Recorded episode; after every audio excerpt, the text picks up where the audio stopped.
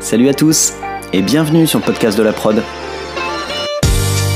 Je suis Jean-Baptiste Lalo, producteur, et dans chaque épisode, je vous propose de rencontrer des actrices et des acteurs du monde de la production, dans les domaines de la pub, du clip, de la fiction et des autres formats vidéo. On parle de leur parcours, de leur métier et de la production. J'espère que ça vous plaira. Bonne écoute Bonjour Charlotte Bonjour Ça va? Ouais, très bien, et toi? Ouais, et eh ben écoute, très bien. Je suis ravi de te recevoir euh, sur ce podcast dédié à la prod. Euh, écoute, euh, on est à distance. J'espère qu'on va pas avoir de soucis techniques. On a fait quelques tests un peu tous les deux. Mais Ouais.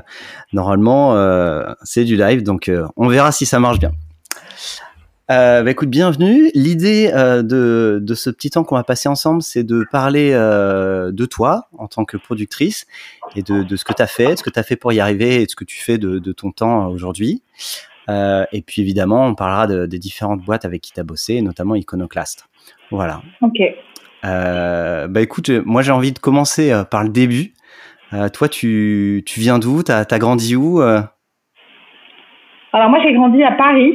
Euh, j'ai eu euh, euh, une scolarité euh, assez normale, bourgeoise, euh, Ouais. rive gauche, Montaigne.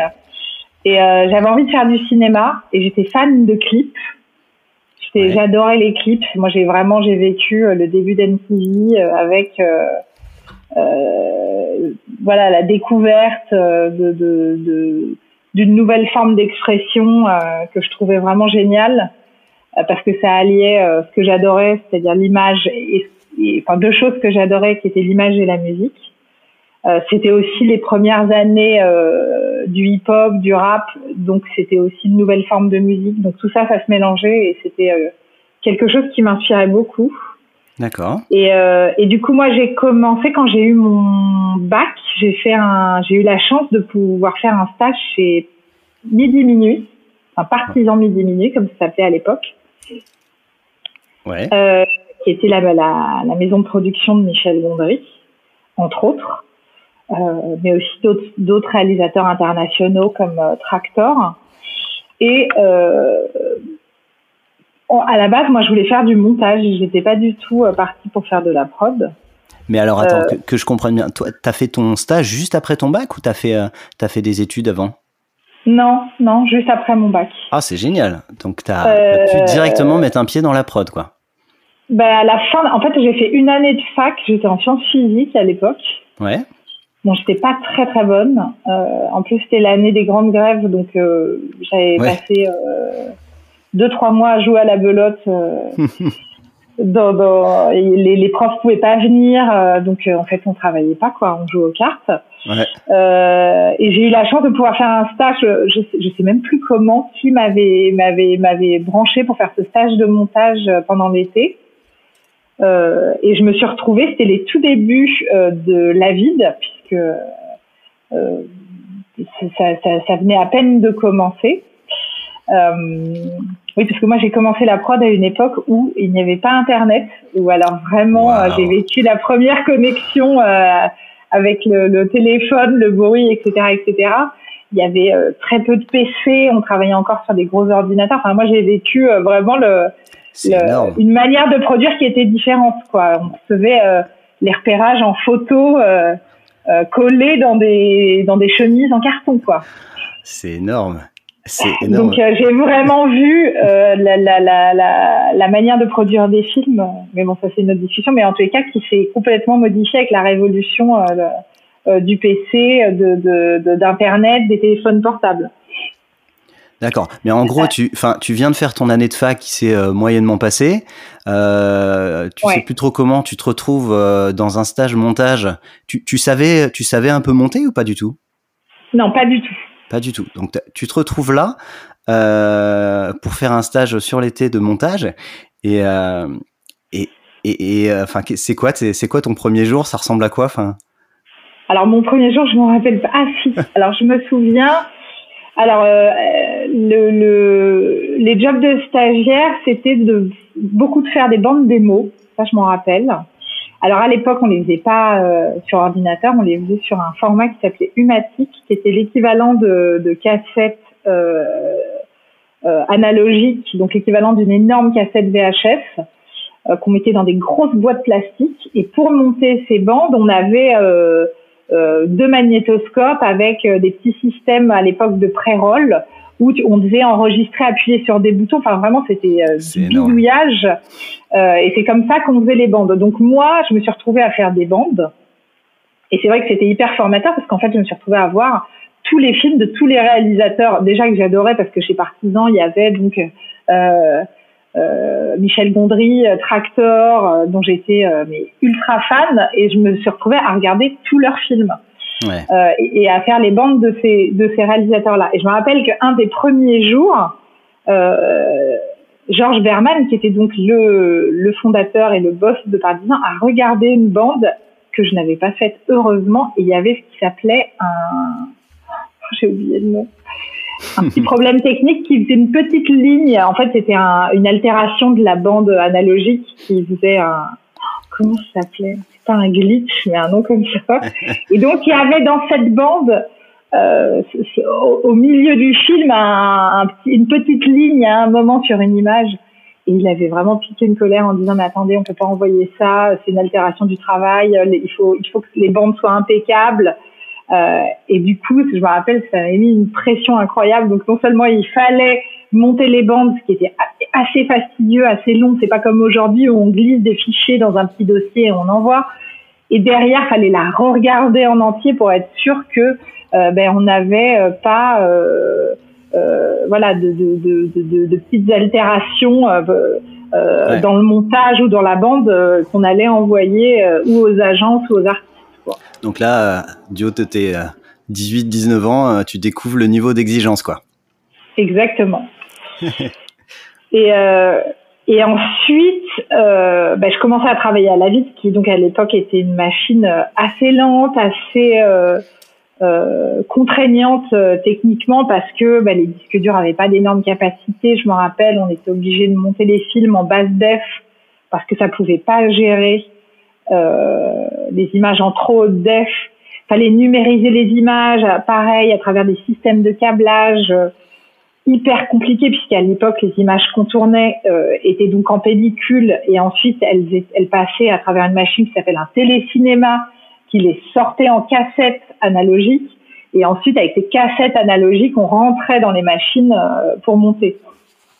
Et en fait un jour euh, euh Michel Gondry envoie par coursier sa caméra vidéo en disant numériser ces images.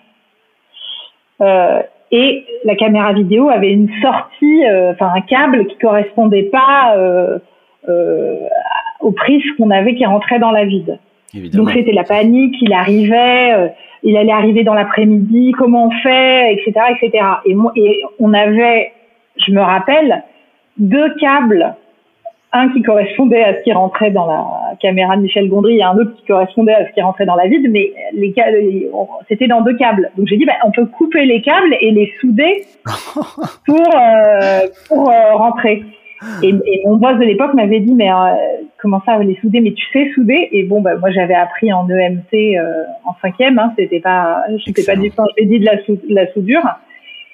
Et donc, il me dit bon bah si tu sais souder, va demander à la fille de l'accueil si on a un fer à souder.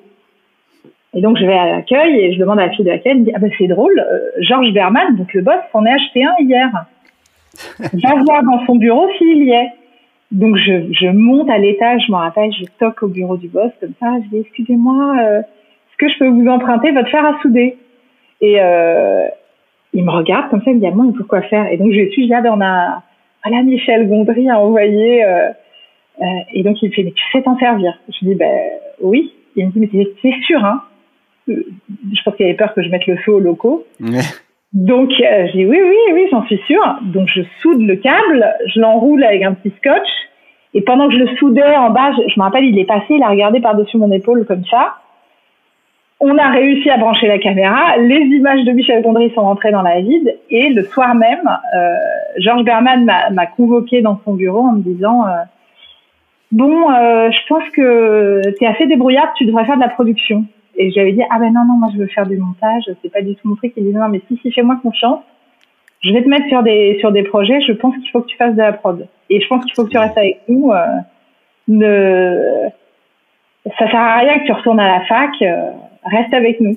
Parce que toi, tu avais prévu de, de, faire ta deuxième année euh, de fac derrière.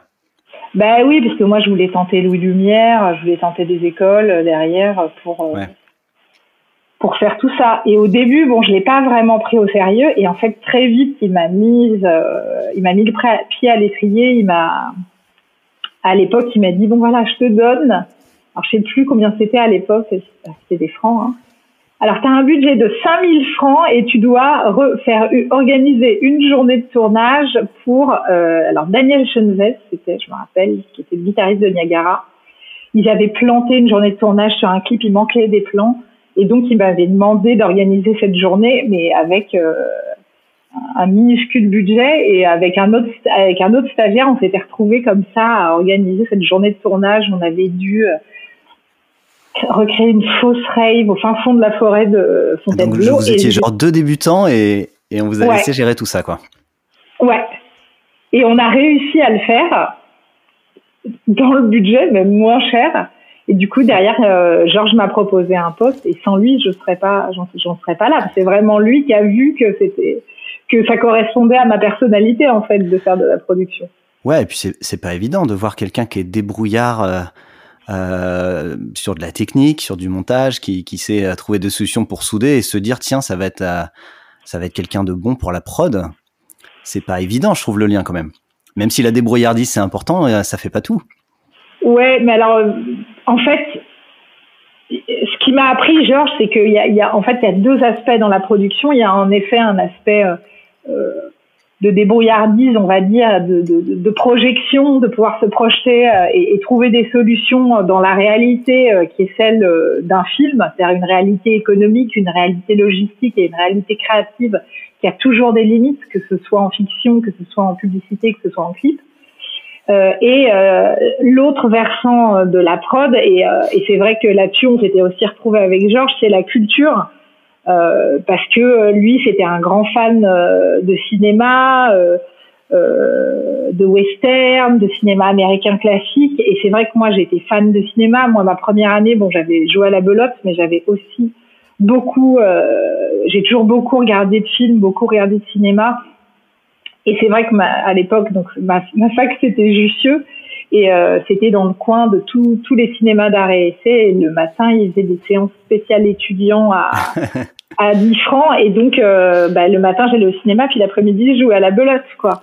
Euh, donc, euh, et c'est vrai que la culture, l'amour de la photo aussi. Georges, c'était un grand, enfin, c'est toujours un grand, un grand collectionneur de photos. Il a une collection d'ailleurs magnifique. Euh, et, et, et c'est vrai que là-dessus, euh, il, il, m'a vachement appris. C'est vrai que c'est une inspiration. Et en tant que producteur, c'est quelque chose qui, cette, cette culture-là, cette inspiration qui vous nourrit et qui, aide toujours en fait, parce que parce que euh, bah, quand, il faut, quand il faut trouver des solutions, il faut avoir euh, l'aspect euh, logique et, et, et, terre à terre, mais il faut aussi avoir un point de vue artistique et, et, et pouvoir être créatif et, et amener ce qu'on appelle la production value, c'est-à-dire comment, avec très peu de choses, on va créer un plan, une séquence, quelque chose qui, qui aura l'air incroyable à l'image. Hmm. D'accord. Donc c'est vraiment les deux choses qui t'a qui t'a qui t'a transmises quoi. Ouais. Et, euh, et, puis après comme pardon. non non vas-y fini. Et comme en fait euh, on travaillait en clip, euh, alors dans une dans une économie qui à l'époque était euh, quand même plus élevée que ce qu'on a aujourd'hui, mais qui est quand même une économie assez réduite avec des, grosses ambitions. Euh, la production value, c'était quelque chose qu'on avait toujours euh, toujours à l'esprit, c'est-à-dire comment on va euh, créer des images fortes qui claquent, qui ont l'air d'avoir coûté des millions de dollars avec rien du tout. Et ça, c'est quelque chose que j'ai qui m'a toujours servi dans ma carrière et que j'ai mis en œuvre enfin plein de fois. Il y a plein de films où on, avec des solutions de bout de ficelle, parfois on arrive à créer des choses qui ont l'air spectaculaires. Tu te souviens d'un exemple de, de, cette époque partisan, justement, d'un truc comme ça qui avait bien fonctionné? Euh... Ou après d'ailleurs. Hein. C'était il y a longtemps, l'époque partisan. Euh... Non, mais euh, par exemple, sur le sur le clip, alors c'était quand même un clip euh, gros budget, mais c'est un clip que j'ai produit plus tard, qui était le clip de Romain Gavras de Jay-Z et Kenny West, où on avait dû euh, recréer des émeutes. En fait, le, on recréait des émeutes euh, dans une ville et on avait aussi toute, un, toute une partie du clip, c'est des images de statues qui représentent la guerre. Et on avait envie de filmer euh, les deux fresques qui sont sur l'Arc de Triomphe. Et c'est vrai que c'est des fresques qui sont à, je sais pas, 30 mètres de hauteur. Donc il fallait une grue géante euh, qui coûte euh, euh, des milliers d'euros qu'on n'avait pas du tout pour dans l'économie, même si c'était un gros clip américain, on n'avait pas du tout l'argent pour avoir ces grues. Et tu tournes à Paris, hein, c'est ça? Alors on a tourné à Paris et on a tourné à Prague. Et comme on était très ambitieux et on avait plutôt mis l'argent pour avoir beaucoup de figurants, on n'avait pas l'argent pour cette grue pour filmer euh, ces fresques de euh, de l'Arc de Triomphe. Et en plus c'était deux nuits parce qu'on n'avait pas le droit de les, de tourner deux jours et on n'avait pas non plus l'argent pour les éclairer. Et la solution qu'on avait trouvée, c'était euh, pour faire le, pour recréer le mouvement de caméra, c'était de prendre une nacelle ciseau qu'on avait louée chez Kiloutou, mais qui allait très haut, mais qui coûtait, je sais plus, 700 euros, je crois. Euh, et en fait, la, la nacelle ciseau, ben, elle montait. Euh, alors, elle montait avec des petits à-coups, mais euh, franchement, quand on voit le film, on a l'impression que c'est un mouvement de grue euh, fait à la Technocrane 50 pieds. Hein.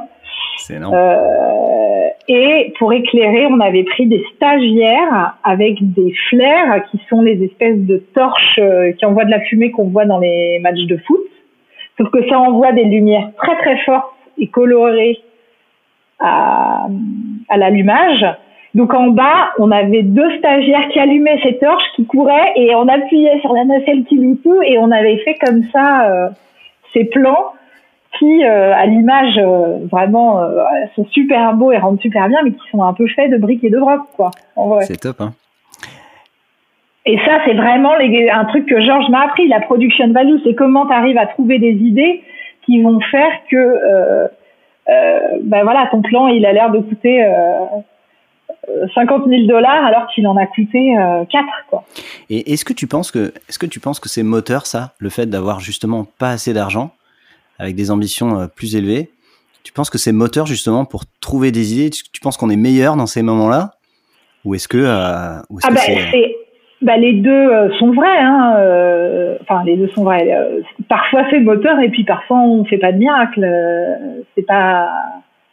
Mais oui, c'est excitant en tous les cas de trouver des solutions. En fait, juste le métier de producteur qui est celui de, de, de de, de, de, de, c'est presque un métier, euh, c'est Marine Karmitz qui disait ça, c'est presque un métier d'accoucheur, c'est-à-dire qu'on est face à quelqu'un, un réalisateur ou une agence ou euh, euh, qui ont une vision, c'est-à-dire qui vous amène un, un, script et il faut, faut, rendre tout ça vrai. et ça, c'est hyper excitant de le faire en vrai, c'est presque un jeu, quoi, de, de, de, de mettre en, en, branle les moyens pour, pour que cette vision, elle se matérialise. C'est c'est assez génial. Franchement, moi, j'estime que j'ai vraiment de la chance de faire ce, métier, quoi. c'est jamais pareil, c'est toujours des challenges, c'est complètement fou. Alors oui, c'est du stress et des, et des responsabilités, mais c'est c'est vraiment amusant, quoi, de faire ça. C'est énorme. Et chez, chez Partisan, t'es resté longtemps? Je suis restée trois ans. Et tu faisais que du clip ou tu as fait autre chose? Non, j'ai fait que du clip. Et Partisan, ça ressemblait à quoi à cette époque-là? Il y, avait, il y avait du monde? Ouais, il y avait du monde. Euh, non, enfin, il y avait du monde. C'était pas la plus grosse boîte. C'était une boîte plutôt, plutôt moyenne. Et en fait, c'est une boîte qui rayonnait euh, beaucoup plus à l'international. Euh, C'est-à-dire que les talents venaient souvent de France, euh, comme Michel Gondry. Après, il y a eu Alexis Martin, il y a eu Antoine Bardou-Jacquet. donc souvent, le, développement de talent se faisait en France, mais c'est vrai que les, en pub, les, donc la, la, la, partie économique la plus euh, efficace, on va dire qui a apporté le plus d'argent, elle se faisait à l'étranger. D'accord. Et c'est vrai que c'est, il y a un petit paradoxe parce que par exemple Michel Gondry, il a dû faire des dizaines, si ce n'est des centaines de publicités. Je pense qu'il en a fait deux ou trois en France, alors que c'est. Euh, et, et, ça, ça a été un des meilleurs réalisateurs. C'était, c'était euh, Partisan France qui allait monter des filiales à l'étranger pour pour, euh, pour trouver des pubs à faire pour le compte de, de, partisans Ils avaient des bureaux, ils avaient un bureau, euh, ils avaient un bureau à Londres et ils avaient un bureau à Los Angeles. Ouais, d'accord. Donc c'était partisan, c'était pas les, les réalisateurs de Partisans France qui allaient euh, juste tourner en loan out. non, non, non, non, c'était non, non, Georges, c'était vraiment un des premiers à avoir fait ça et c'est vrai que c'était un pari difficile à un pari difficile de boîtes françaises de réussir à l'étranger parce que c'est vrai que et surtout sur le marché anglais qui est un marché euh, très protectionniste qui est, très difficile à d'ailleurs je me demande si c'est pas le seul qui a réussi hein. alors nous on a par exemple Iconoclast aujourd'hui nous on a un, bureau à Londres euh, qui marche mais c'est vrai que c'est pas le bureau qui marche le mieux le, marché anglais c'est un marché très difficile à, à intégrer et, ça, euh, Partisan a, a, super bien réussi. Ça. Ouais. D'ailleurs, les plus beaux films de Michel Gondry, il les a fait à Londres. Il a vraiment euh, euh, toutes ses plus belles pubs et, et Tractor aussi, elles, elles, ont été faites à Londres. Ouais, d'accord. Et alors, du coup, tu es resté, es resté que trois ans, enfin que trois ouais. ans. Pour une première expérience, c'est déjà pas mal, mais, mais euh, t'as as fait quoi après? Bah Après, je suis devenue directrice de production freelance. Ouais j'ai continué à travailler pour Partisan en freelance. Et, euh, euh, j'ai été, euh, bah, du coup, j'ai été travailler à la concurrence. J'ai découvert d'autres productions avec un état d'esprit un peu différent, d'autres réalisateurs, et, et c'était génial parce que ça m'a ouvert des horizons, quoi. Et comment tu donc, tu, bossais sur des, tournages qui se faisaient en France ou non? Tu, tu, bossais sur des tournages internationaux avec des boîtes euh, internationales C'est ça? Alors, ça, c'est venu plus tard. En fait, d'abord, j'ai. Euh, donc, été directrice de production. Euh, j'ai travaillé avec différentes sociétés comme les télécréateurs, Bambi, ce qui a été Entropie. J'ai aussi, j'ai beaucoup bossé avec Entropie. Et euh, j'ai eu la chance, à travers des réalisateurs étrangers que j'avais rencontrés à travers des productions françaises, qu'ils m'appellent à travers leurs productions étrangères. Ah ouais. Euh, euh, donc par exemple, j'ai commencé à, à, travailler pour des prods anglaises comme Independent. Euh, euh, c'est des réalisateurs qui s'appelaient les Guard Brothers, qui s'appellent toujours les Guard Brothers. Ils m'ont, comme j'étais freelance, ils m'ont dit bah viens travailler avec nous pour les Anglais. Donc comme ça, je me suis retrouvée à travailler euh, pour les Anglais, pour les Américains. J'ai travaillé pour Directeurs Bureau, euh, pour euh, Smuggler aux États-Unis. Et c'est vrai que ça, ça m'a donné un peu un, une overview un peu de la manière dont pouvaient travailler les Anglais, les Américains, qui est un petit peu différente de la manière française. en quoi, par exemple ouais, c'est, quoi ce et logistique. Et logistiquement. Euh, bah déjà, le directeur de production, il il y, a pas vraiment, les producteurs viennent pas vraiment faire les tournages, donc le, ce qu'ils appellent le line producer produit euh, tout, c'est-à-dire qu'il aussi bien en, en, responsable du budget que responsable de la relation avec euh, l'agence, en tout cas particulièrement sur le euh, sur la partie en, en, publicité et en clip, c'est pareil en fait, euh, tu, tu, tu gères tout. Euh, et puis après, il y a une manière, il y a un état d'esprit, une culture qui est un petit peu différente, qui est un petit peu plus anglo-saxonne. On va dire que euh, euh, la relation à, au business et à l'argent est pas vraiment pareil qu'en France. En France, c'est un petit peu plus, euh, c'est un petit peu plus latin, quoi. Mmh. plus tu veux dire?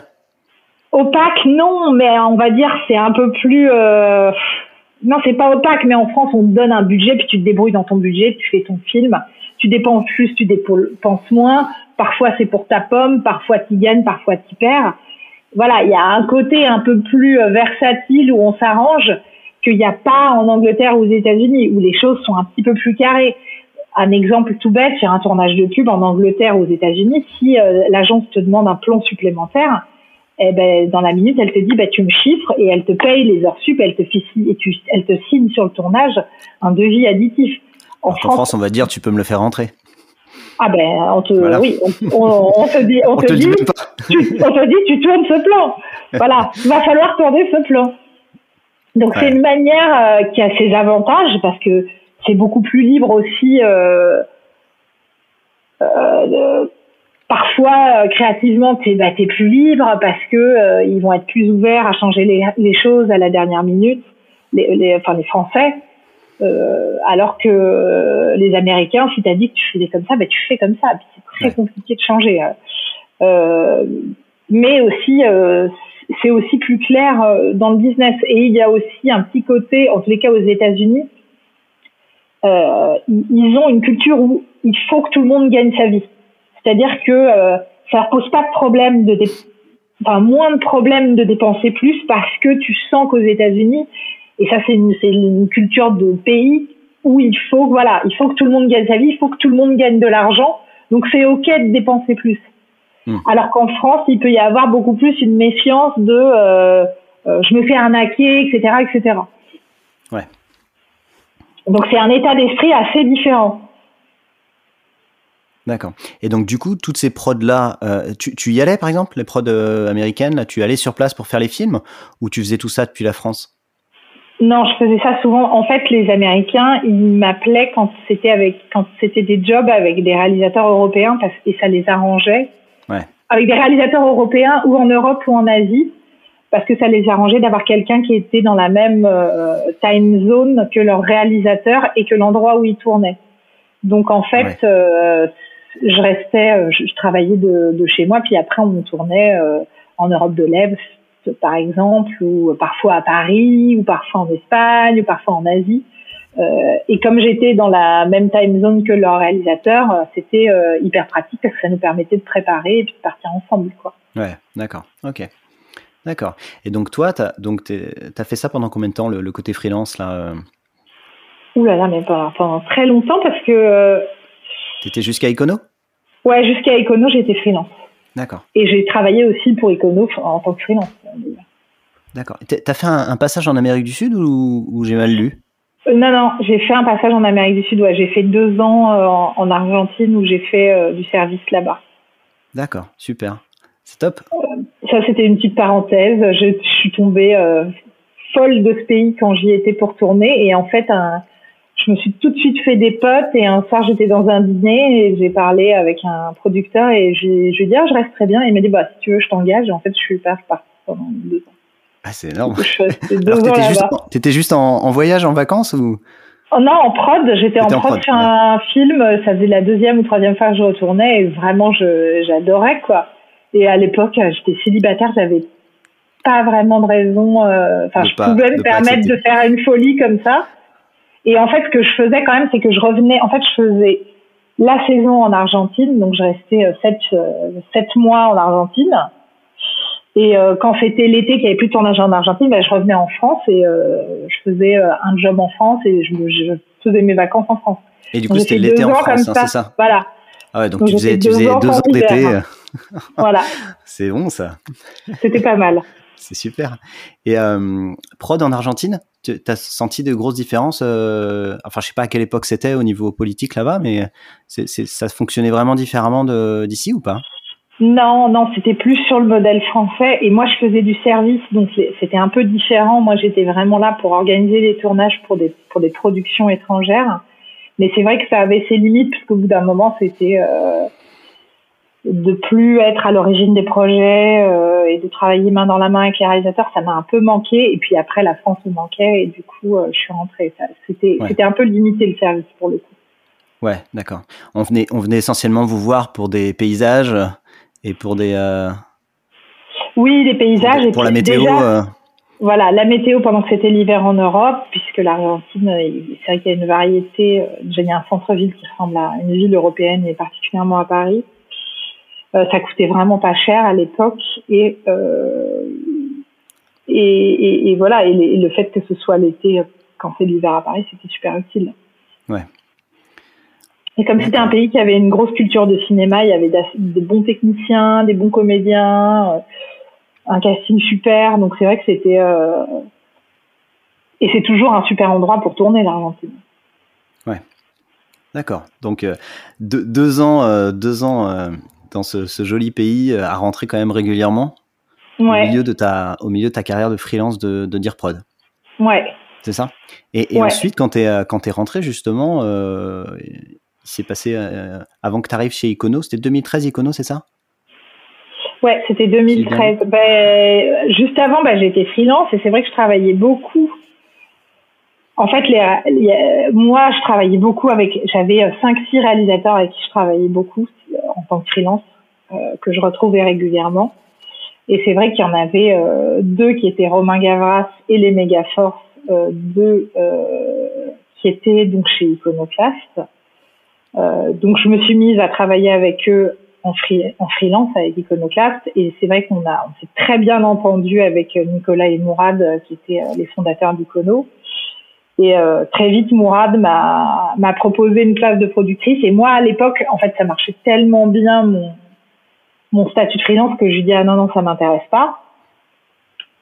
Et, euh, et en fait, à l'époque, il m'avait proposé un, son premier job avec Dior, qui était le Dior Homme avec Romain, et euh, je suis tombée enceinte euh, pendant la prépa du job, donc je lui ai dit, parce que juste qu'il sache au cas où il y aura un souci, même si c'était le début, mm. et il m'a dit, ah, t'es enceinte, tu, tu vas pouvoir devenir productrice chez nous, tu peux pas continuer à avoir cette vie de freelance et tout.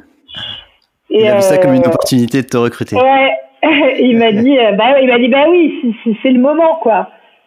Et je lui ai réfléchi et je me dit, ah, peut-être qu'il n'a pas tort. Et il m'a dit, mais de toute façon, essaie. Au pire, si ça ne te fait pas, tu redeviens euh, probe.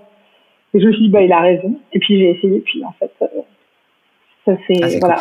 Et, et, donc là, quand, quand tu as fait ça, c'est un peu la première fois que tu faisais le travail de productrice vraiment avec le côté aussi Enfin, c'était c'était pas la première fois que tu étais euh, à gérer l'agence, à gérer le réal, euh, parce que tu l'avais déjà fait euh, avant, tu m'avais dit, non? Oui, parce que la question que j'ai, c'était est-ce que tu découvrais, est-ce que tu découvrais ce métier de, de, de productrice? Alors il y a une partie du métier que alors il y a une partie du métier que je ne faisais pas qui était la partie de démarchage et de développement de projet. Ça je la faisais pas, mais c'est vrai que moi comme j'ai comme je bossais à l'étranger ou que j'étais seule sur les tournages avec les réalisateurs, en fait je le faisais, la, partie production terrain, je le faisais, euh, relation avec l'agence, etc., je le faisais déjà. Et, et c'est vrai que même les films sur lesquels je bossais en France, je, je le, euh, voilà, j'étais un peu, euh, les producteurs me laissaient un peu aux manettes, donc ça, ça, ça c'était pas trop une découverte. La découverte, ça a été plus sur la partie euh, commerciale, relation avec les agences, etc., etc. Et donc justement, quand tu as, as commencé ça, euh, quand tu as commencé Iconoclast, euh, tu as dû te, te, te, te, former, à, enfin te former, mettre les, mettre, les, mettre les mains dedans direct ou ça, ça s'est passé comment le début? Bah, ça allait parce que parce que déjà il y avait du boulot chez Iconoclast donc euh, des projets parfois Mourad et Nicolas me donnaient certains de leurs projets qu'ils n'avaient pas le temps de faire et puis moi de par mon expérience j'avais quand même un bon carnet d'adresses euh, d'agences et de directeurs de création que je connaissais euh, de par mon expérience passée, ouais. euh, qui m'ont appelé et qui m'ont suivi dans mon expérience iconoclaste. Donc, tu n'as pas eu besoin d'aller faire euh, tout Paris euh, pour te présenter Non, j'ai eu de la chance. C'est pas mal. J'ai eu de la chance. Et Iconoclast, ça ressemblait à quoi à cette époque-là? Oh ben ça, ça ressemblait à un joyeux bordel, mais ça l'est toujours. Ouais. Euh... Il, y avait, il, y avait, combien de personnes? Ah, J'en ai aucune idée. Pas je sais pas. Je sais pas. Euh, il y avait déjà. Euh, c'était le début. Hein, ça faisait deux ans que ça existait. Non, c'était petit. C'était petit. C'était le début. En fait, je me rends pas compte, mais c'est vrai que c'était plus petit. après, les boîtes de prod, en tous les cas, nous, ça reste ça reste un métier un peu artisanal, hein, euh, la prod. C'est pas quelque chose que tu peux, en tous, les cas, nous, la manière dont on l'aborde chez Iconoclast, certaines boîtes de prod pensent autrement, euh, mais euh, nous, on fait ça de manière artisanale, c'est-à-dire que tu peux pas, euh, euh, comment dire, tu, ça peut pas devenir une usine où tu fais des films. en tous les cas, nous, notre valeur ajoutée, c'est de faire des, enfin, justement de faire des films à forte valeur ajoutée avec euh, notre spécialité, c'est ce qu'on appelle le craft, c'est notre savoir-faire, c'est-à-dire euh, faire des très beaux films euh, avec un point de vue artistique fort, etc., etc. Et du coup, ça c'est quelque chose pour le faire. Il faut le faire de manière artisanale. C'est pas, c'est un peu comme la haute couture. Si tu perds et que tu commences à faire du prêt-à-porter, bah tu fais des films qui se ressemblent et qui sont qui ont pas la même qualité. donc même si on est un peu plus nombreux qu'à l'époque, euh, on reste, on reste une boîte quand même assez artisanale. Ouais, d'accord. Et aujourd'hui, vous êtes combien? Ben, je sais pas. Alors on est euh, chez Iconoclast, on est six producteurs. D'accord. Enfin sept, pardon. Les deux boss et euh, euh non, attends, je te dis des bêtises. Euh, si, si, cinq producteurs et euh, les deux boss qui produisent aussi. D'accord, ok. Et, et, on a aussi Manon et Horace qui gèrent le digital et le clip. D'accord. Et ensuite, vous avez des coordinateurs de prod, ouais. tout un tas de, on a deux. plus petites mains. Non, donc ouais, c'est vous êtes une grosse dizaine si je comprends bien. Oui, et après on a un département print qui fait de la photo. On a un département fiction qui développe les projets de fiction et on a un département musique aussi. Mais bon, à chaque fois, c'est deux, trois personnes, tu vois. Ouais, d'accord. Ok, ouais, donc c'est vraiment à taille humaine, quoi. Oui, oui, non, c'est pas, euh, c'est pas, c'est, pas énorme, non. D'accord.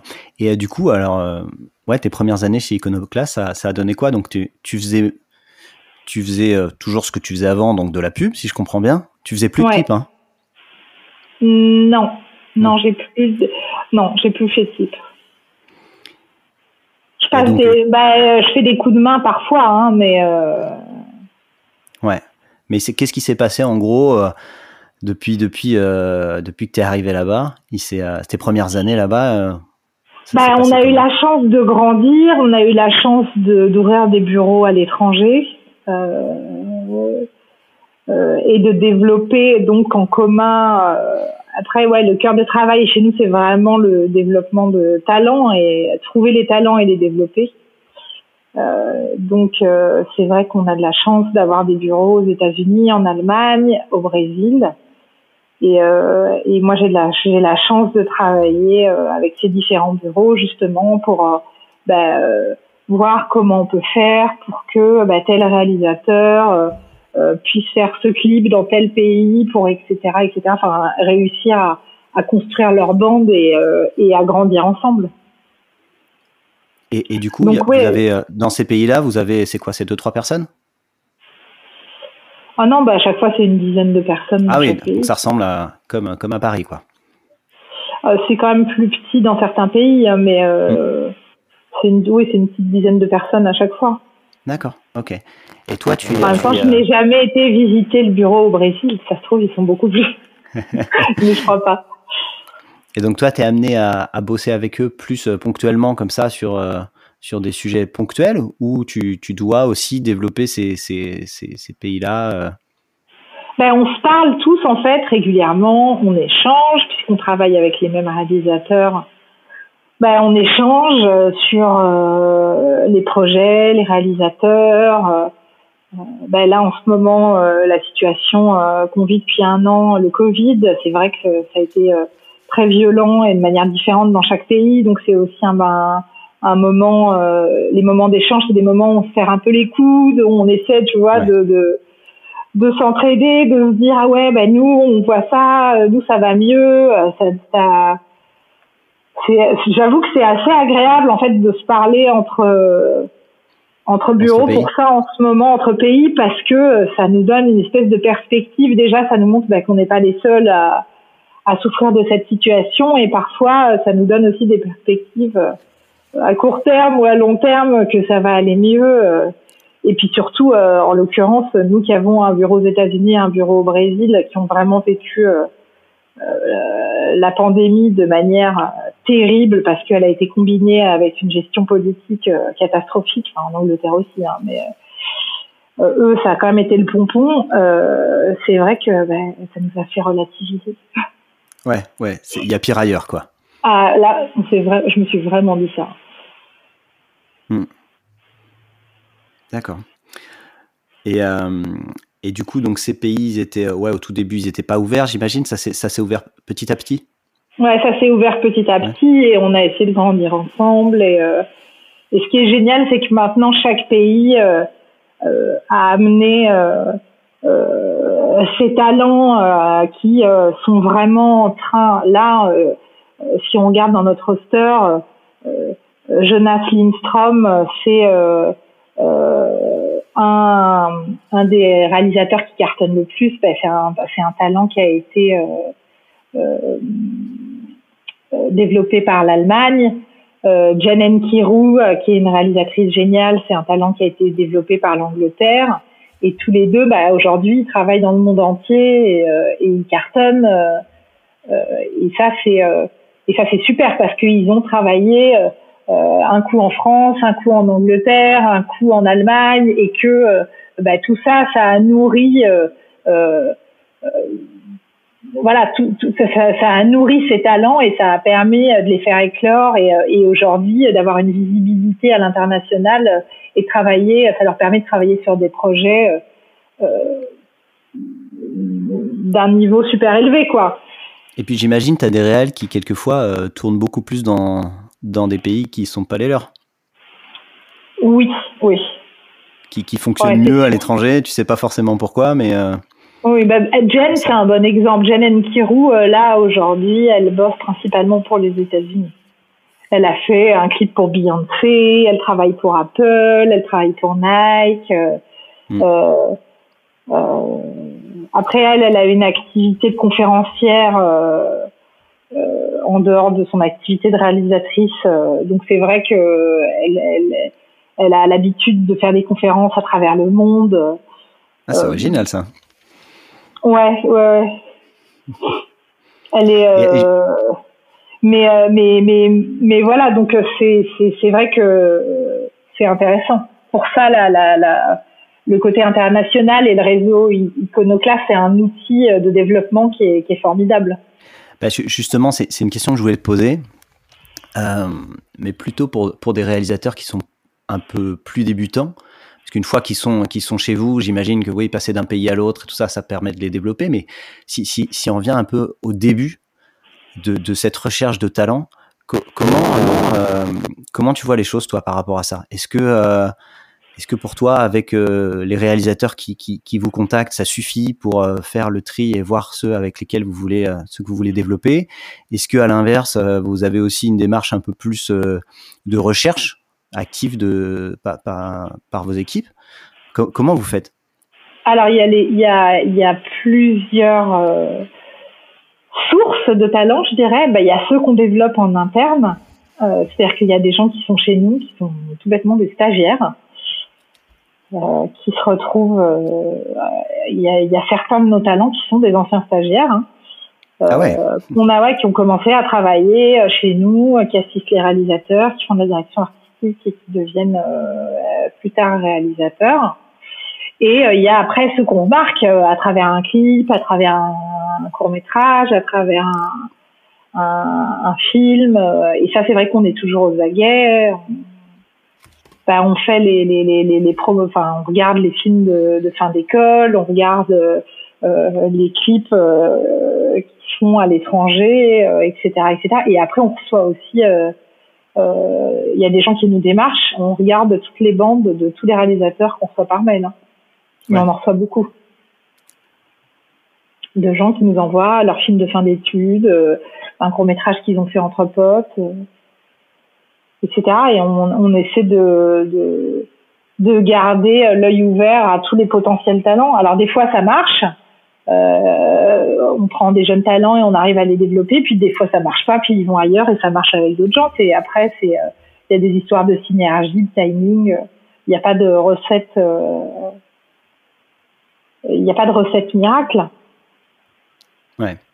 Et, et du coup, vous avez, vous avez Standard, ils vous ont rejoint, hein, c'est ça Maintenant, ça a fusionné avec vous. Hein oui, en fait, Standard, c'était une entité qui existait au sein d'Iconoclast et, euh, et on s'est rendu compte que c'était euh, pas très euh, efficace d'avoir euh, d'avoir deux entités séparées, que c'était mieux qu'on qu'on réunisse un peu tout le monde sous le même toit pour euh, pour un C'était un positionnement différent? Standard avait un positionnement un peu moins un peu moins crafté ou un peu plus plus digital non, ou, c'était un peu plus un peu plus sur le dev justement un peu plus sur le développement. Euh, et en même temps on s'est rendu compte que c'était pas tout le temps viable. Il faut toujours que euh, tu aies euh, des gros poissons pour pouvoir nourrir les petits. Euh, et à un moment on s'est rendu compte que c'était plus logique d'avoir tout le monde réuni qui mettait ses forces ensemble plutôt que que de diviser ça dans deux maisons d'accord d'accord et, justement, euh, moi, j'avais l'impression euh, que, Standard, quelquefois, prenait certains films plus petits également, euh, mais c'est peut-être c'est peut-être une erreur. Mais du coup, j'avais une question sur ça, justement, ces, budgets plus petits, ces budgets plus digitaux, entre guillemets, même si ça veut plus rien dire. Comment vous fonctionnez avec ça? Est-ce que vous faites des, est-ce que vous faites des, des films où justement il y a, il y a moins d'argent que, que, que, sur ah des campagnes normales? Oui, bien sûr. Bah, on fait du digital, euh, on fait euh, des tout petits films. Euh, on essaie de pouvoir travailler dans toutes dans toutes les économies et et bah, en fait ça fait partie du développement, c'est c'est hyper important. Ouais, donc c'est comme ça que vous vos, vos réals petits entre guillemets passent parfois par ces films-là avant de. Oui, puis il y a le clip pour nous et qui, qui qui est une économie euh, bien moins. Encore bien pire que le pub digital. Et, parfois pire que le digital, euh, et qui, euh, mais qui te laisse une liberté de création qui pour nous est vachement intéressante. Et c'est comme ça que la plupart des réels d'iconoclast, pour pas dire tous les réels d'iconoclast, ont, ont, été développés. C'est à travers les clips. Ouais, d'accord. C'est-à-dire que si tu regardes par exemple The Blaze, euh, ils ont euh, explosé à travers leur clip. C'est-à-dire que Territory, qui a, qui a gagné euh, Grand Prix Craft, et d'ailleurs ça a été critiqué parce que ça a gagné le, le, un Grand Prix à Cannes en craft, et, et, certaines personnes ont dit ah oui mais alors attendez c'est un clip c'est un peu de la, de la triche ça marche pas etc et malgré tout enfin ils avaient pas fait de publicité à l'époque et c'est devenu, euh, ils ont eu une, une visibilité euh, sur l'international alors que dans leur bande il y avait deux clips. Ouais. Mais justement, ça, c'est, ça, ça, me fait, ça me fait une transition sur une autre question justement. Comment est-ce qu'aujourd'hui, euh, ce cas-là où tu as un réalisateur qui a, il y, a un brief qui arrive d'une agence, le réalisateur peut le faire, il a la vision qu'il faut, mais il a deux clips dans sa bande et pas une seule pub, eh ben, comment ça marche? Euh, comment, on arrive à, vendre un réalisateur comme ça? On est d'accord, ça marche ça marche pas. Il y a aujourd'hui, surtout en France, c'est un vrai problème de trouver des agences qui sont prêtes à prendre des risques sur des réalisateurs jeunes. C'est un vrai souci. Autant hmm. c'est quelque chose qui... Euh, alors, il y a quelques clients qui le font. Quelques clients. Euh, et euh, étonnamment, euh, ça vient souvent du luxe, de la mode, où ils vont un peu plus prendre des paris parce que on va dire qu'ils sont inspirés par des clips et qu'ils sont voilà un peu plus inspirés par par le côté voilà un peu plus créatif du clip. Alors eux font un petit peu plus confiance et vont prendre un petit peu plus de risques. Euh, les agences de pub euh, un peu plus classiques, c'est vachement compliqué. Et aujourd'hui, c'est vrai que c'est un vrai souci et que euh, chaque année, c'est un sujet qui est abordé au club DDA parce que c'est toujours vachement compliqué de trouver. Ils ont une catégorie jeunes talents où il faut des réalisateurs. C'est une première réalisation et, et, une des règles pour pouvoir concourir dans cette catégorie est de pas avoir plus de trois ans d'activité. C'est tellement compliqué de devenir réalisateur et d'avoir accès à une publicité dans un. En trois ans, c'est pas facile. c'est vraiment pas facile. Donc du coup, on se retrouve avec quasiment rien à juger euh, ou à faire juger par les juges. Et du coup, euh, c'est, et c'est vrai que c'est euh, aujourd'hui quelque chose avec lequel on a énormément de mal, nous producteurs, c'est le développement de jeunes talents et les faire passer ce step de la publicité ou de la publicité avec un peu plus de, de, de, d'argent et de budget. Et, et, et, vu ce... Pardon, vas-y, fini. Et, euh, et d'où un autre souci et un, et un autre combat qui est le combat de la représentation et de l'inclusion euh, chez les réalisateurs en France, où on est quand même très très mauvais. Euh, et c'est ça, c'est vrai que c'est un constat euh, qu'on a aussi refait cette année quand on a vu le palmarès euh, du club DDA, puisque la, la, quasi-intégralité des gens primés, en tous les cas en réalisation, bah, c'est des euh, c'est des hommes blancs. Alors pas que j'ai un problème avec les hommes blancs, mais c'est bien s'il n'y a pas que des hommes blancs. Euh, puis avoir des femmes, des gens non blancs. Et, ça serait pas mal. Euh, ça serait pas mal. Euh, et c'est vrai que euh, les jeunes réalisatrices ou les jeunes réalisateurs qui viennent d'un milieu un peu différent, ils ont énormément de mal de passer le step et d'avoir accès à des compétitions sur des jobs un peu plus confirmés. Euh, parce que euh, ben voilà la, confiance elle a, du mal à s'installer surtout euh, en ce moment où on sait qu'avec la pandémie ben, les clients ils sont encore plus frileux ils ont encore plus peur de perdre leurs clients ils ont encore plus peur de prendre des risques donc c'est quelque chose de très compliqué. Et ça se resserre vers les talents confirmés. Ah ben oui, et là, je vois, on, on, voit des compétitions et on voit des, comme il y a moins de travail, on voit des réalisateurs ultra ultra confirmés monter sur des compétitions euh, de films euh, ni incroyables créativement, ni incroyables en termes de budget, parce que ben voilà, il y a moins de boulot et que euh, tout le monde a besoin de se rassurer, quoi. Ouais. Ouais, donc c'est un, c'est un vrai problème. Et, justement, euh, vu ce constat-là, parce que les choses sont comme ça en France en tout cas, euh, qu'est-ce que si t'as as un jeune réel qui dit mais moi j'ai pas fait de pub, j'aurais envie d'en faire, qu'est-ce que tu me conseillerais pour y arriver? Moi, dans 5 ans, j'ai envie d'être ah bah, de, pub. Faire des films, faire des courts métrages, faire des. Aujourd'hui, tu as des outils qui valent très peu d'argent qui te permettent de faire des films euh, des films avec quasiment rien, c'est de faire des films. Vraiment. De faire des films créatifs, des clips. Euh, c'est assez facile de, de, de, de voilà. Avec un, un, petit budget, c'est de ne pas hésiter à faire des, à faire des choses. Ouais, mais, euh, mais justement avec ce constat du, du fait que euh, bah, quand t'as pas une pub dans ta bande, euh, tu peux pas gagner une pub. En gros, je simplifie. Euh, est-ce que, est-ce que faire un court métrage ou un clip, ça, va suffire à développer un, jeune talent ou est-ce qu'il vaut mieux qu'il aille faire quelque chose qui ressemble un peu plus à une pub? Bah, Qu'est-ce que tu en penses? En tous les cas, s'il fait quelque chose de bien créativement, il trouvera une production qui derrière euh, mettra le muscle pour lui faire passer euh, euh, l'étape d'après. Ça dépend à quel niveau il en est, si tu veux. Après, aujourd'hui, l'idée de faire une fausse pub qui ressemble à une pub, en tous les cas, moi, je vais parler pour ma paroisse. C'est pas ça qui nous attirera chez un jeune talent. Chez un jeune talent, ce qui nous attirera, c'est plus l'originalité, le point de vue, les choses à dire. Voilà. Hmm. D'accord, donc plutôt faire. Néanmoins, qu'il y a, y, a, y a un changement qui ne s'est pas encore opéré en France, et qui va s'opérer obligatoirement, parce qu'il est en train de s'opérer énormément, énormément de pays dans le monde.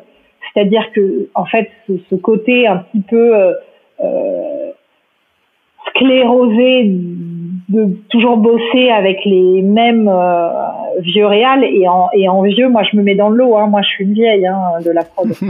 Euh, il y a un moment où il faut que ça s'ouvre et c'est vrai qu'on voit, il y a énormément de marques, de, très grosses marques euh, et de très grosses agences qui aujourd'hui, ça fait partie de leurs objectifs, c'est d'essayer de bosser avec des gens un petit peu différents euh, qui vont amener un point de vue différent, euh, d'avoir de la diversité dans leurs équipes, euh, chez les producteurs, les réalisateurs qui vont engager.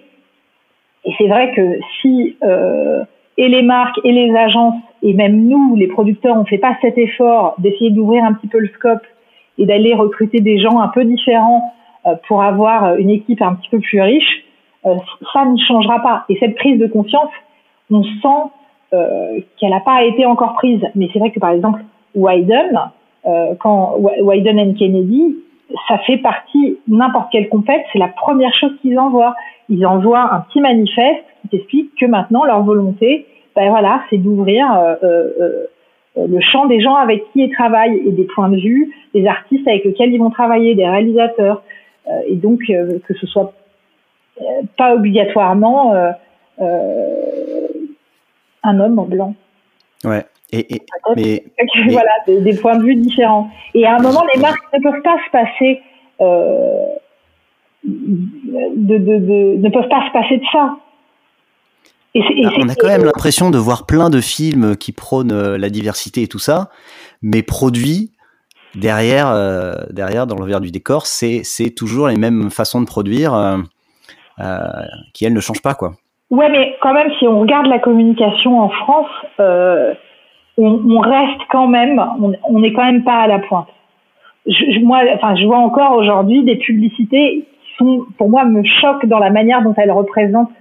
Euh, il n'y a pas longtemps, il y a une, un grand constructeur automobile français qui a fait une publicité sur un utilitaire, et c'est l'histoire d'un euh, monsieur qui se réveille à, à, toutes les époques pour aller conduire son utilitaire et euh, et, euh, et donc il se réveille à 5 heures du mat et il part avec son utilitaire et il réveille sa femme qui dort.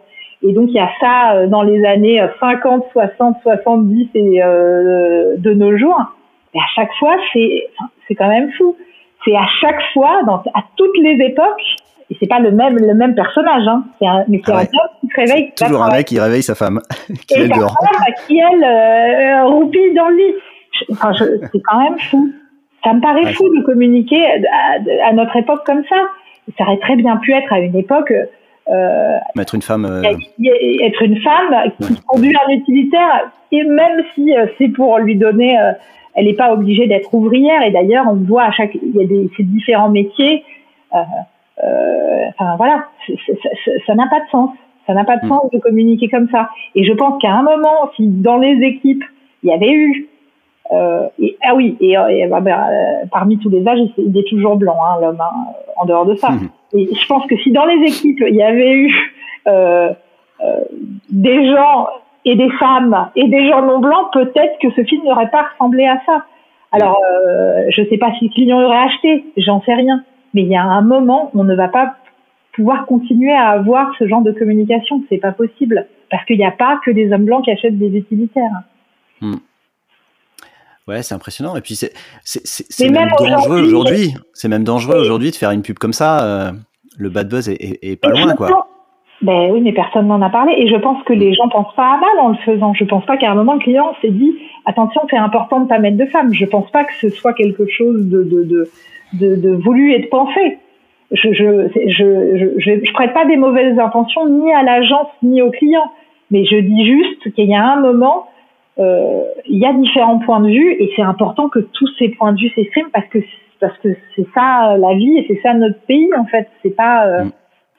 c'est pas que des, des des vieux gars qui conduisent des utilitaires.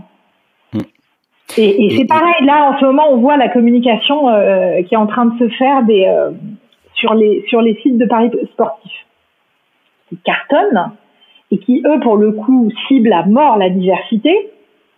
Parce que c'est très bien que qui joue au paris sportif, ben, c'est beaucoup de gamins de cité et de gens qui n'ont pas énormément de blé.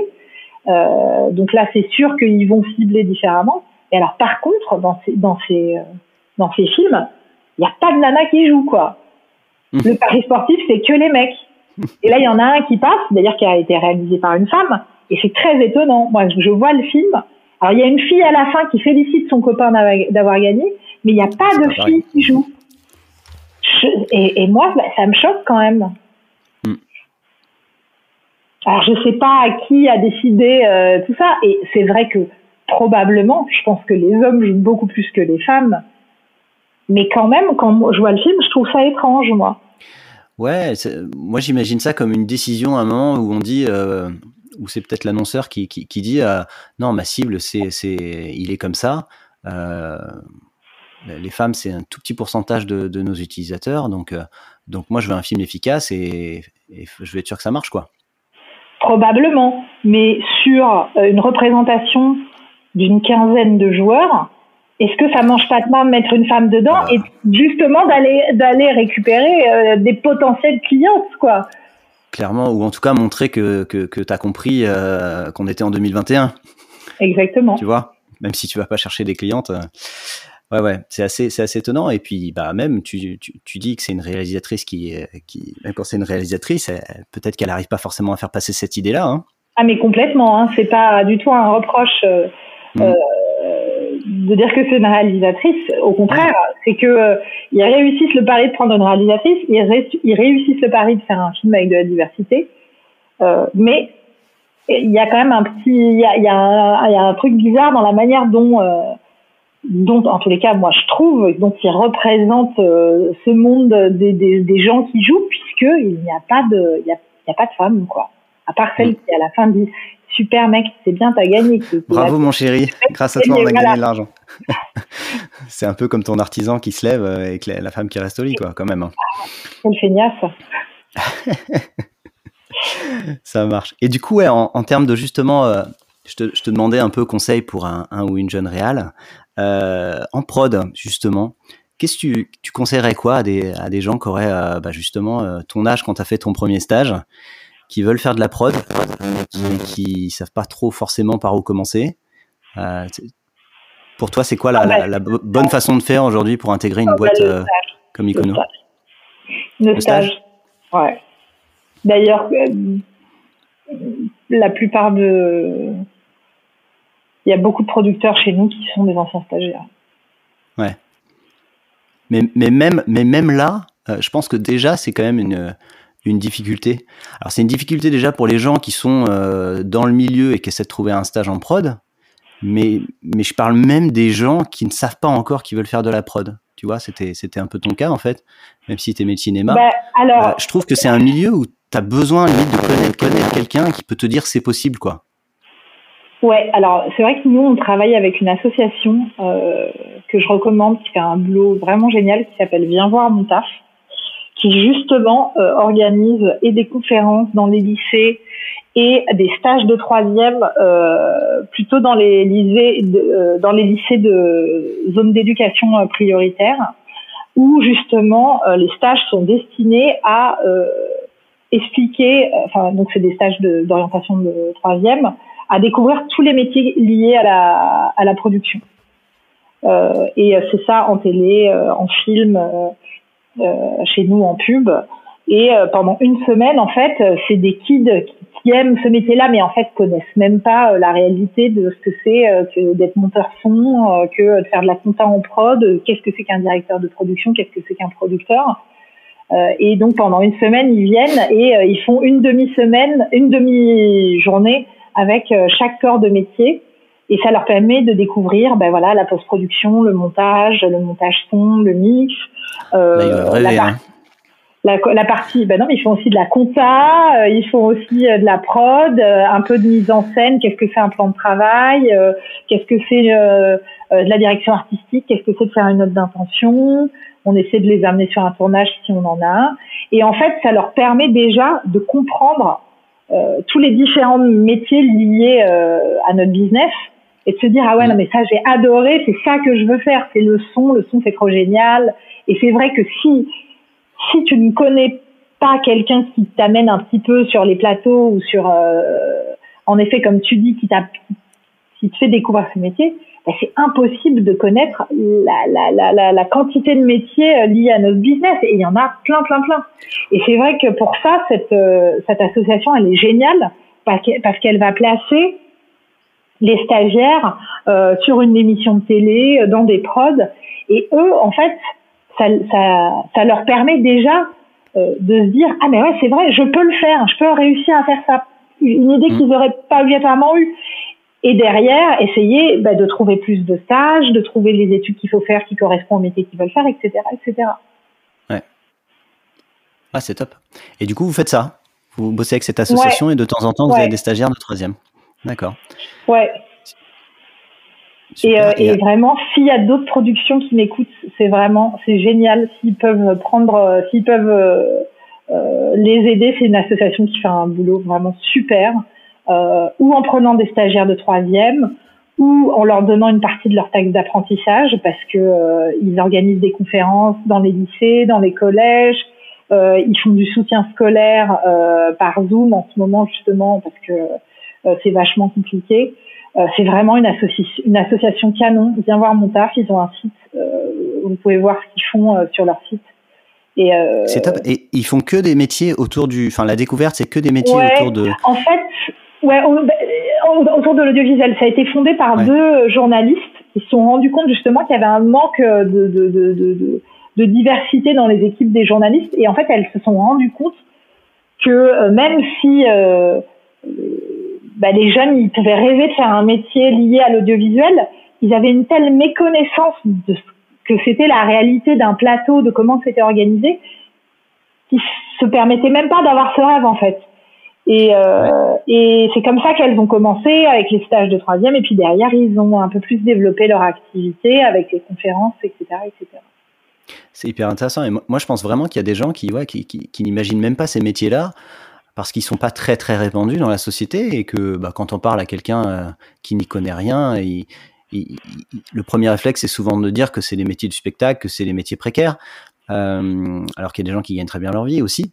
Euh, et, je pense qu'il y a beaucoup de gens qui vont en, fac de physique comme toi à cet âge-là parce que ils savent pas, ils savent pas que ça existe. Exactement. Bah, c'est pour ça que que que je trouve le, le, le, travail de Viens voir mon taf hyper intéressant parce qu'en fait, de mettre ça dans la tête d'élèves de troisième, en fait, ça peut changer complètement leur perspective sur le lycée. Peut-être que ça va leur donner la niaque ben, pour un peu plus bosser à l'école, pour pouvoir intégrer euh, je ne sais quelle école, je ne sais quelle fac, et, et, et leur donner en fait un, un, ben ouais, un petit but à l'horizon euh, euh, de quelque chose qui les motive dans la vie. Ah, c'est super. Donc, c'est Viens voir mon taf, hein, c'est ça l'assaut. Ouais. D'accord. Je t'enverrai. Avec plaisir, je le mettrai dans la description. Euh, super, j'ai une petite question pour toi aussi sur, sur, si on revient sur ce que tu fais chez, chez Iconoclast. Si j'ai bien lu, depuis quelques années maintenant, tu es passé Managing Director. Donc, ça veut dire DG, hein, c'est ça? Ouais, oui, je crois. En quelque sorte. je crois que c'est la traduction euh, classique. Donc DG pour la pub, c'est ça? Ouais. Et, qu'est-ce que, qu'est-ce que ça a changé Le euh? digital et le clip. D'accord. Ouais. Donc ça veut dire que tu es, euh, à la tête de cette partie-là et que du coup, tu, tu, y a des les producteurs travaillent pour toi, entre guillemets, sur ces thématiques-là. Oui. C'est plus horizontal que ça, peut-être? Ouais, c'est plus, euh, ils se retournent vers moi s'ils ont un souci euh, ou s'ils ont besoin d'aide ou euh, euh et j'essaie bah, un peu de centraliser les infos, le collectif, de faire les liens avec les différentes les différentes entités et les différents départements de la boîte et puis d'organiser aussi. Mais du coup, dans ton job aujourd'hui, tu produis un petit peu moins et tu organises un petit peu plus? C'est pas si clair que ça, ça dépend quand il y a un projet, quand il n'y en a pas. qu'avant et j'organise aussi. En plus, voilà.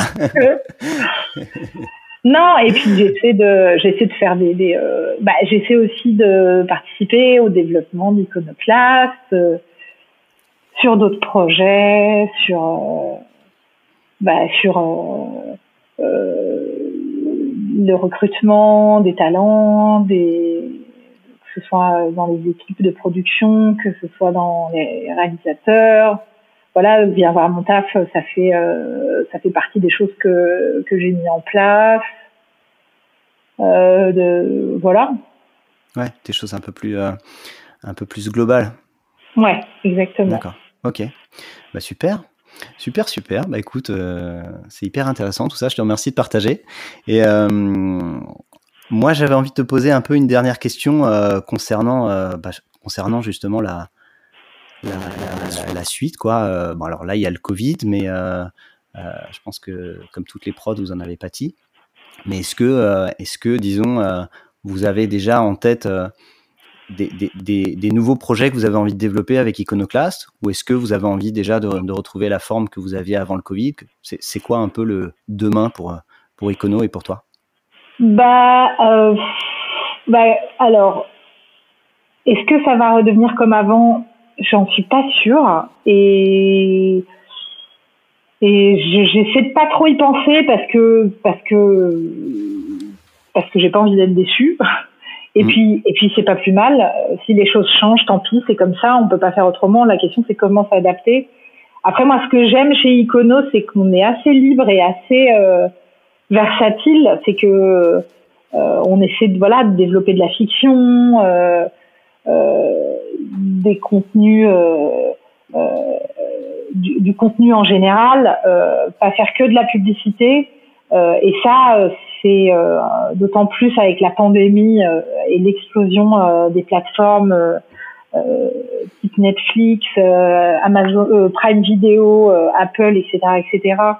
Il y a une demande et ça c'est génial. Est-ce que un jour ça va se recouper avec la pub? Peut-être, peut-être pas. En tous les cas, ce que j'aime chez Iconoclast et ce que je trouve que la fait partie de la force d'Iconoclast, c'est le fait de pouvoir faire plein de choses différentes et que, euh, c'est-à-dire pouvoir faire un peu de fiction, pouvoir faire un peu de pub, pouvoir faire un peu de clip, pouvoir faire de la photo euh, et que tout ça se nourrisse en fait parce que c'est parce que c'est inspirant et que et que et que, c'est fun. Voilà. Bah super. Ben écoute, on va on va rester sur ce joli mot de la fin. Euh, Charlotte, je te remercie vraiment euh, bah, d'avoir participé et, et d'avoir euh, d'avoir autant, euh, autant échangé et, et donné des infos sur ton métier. C'est super intéressant. J'espère que ça donnera envie, euh, que ça donnera envie à des gens de s'y mettre, de partager avec l'asso euh, Viens voir mon taf là dont tu parlais. Et en tout cas, bah voilà, je veux te remercier, je veux te remercier et puis vous remercier à tous ceux qui ont écouté ce podcast jusqu'au bout. Merci. Merci Charlotte. Salut. Merci d'avoir écouté cet épisode jusqu'au bout. On a besoin de vous pour faire découvrir ce nouveau podcast. Si vous voulez nous aider, il y a trois choses simples. Envoyez-le autour de vous, le bouche à oreille c'est ce qui marche le mieux. Abonnez-vous pour ne pas manquer les prochains épisodes et mettez-nous une superbe note 5 étoiles si ça vous a plu. Et surtout, n'hésitez pas à m'envoyer un message par email sur le podcast de la Merci et à très vite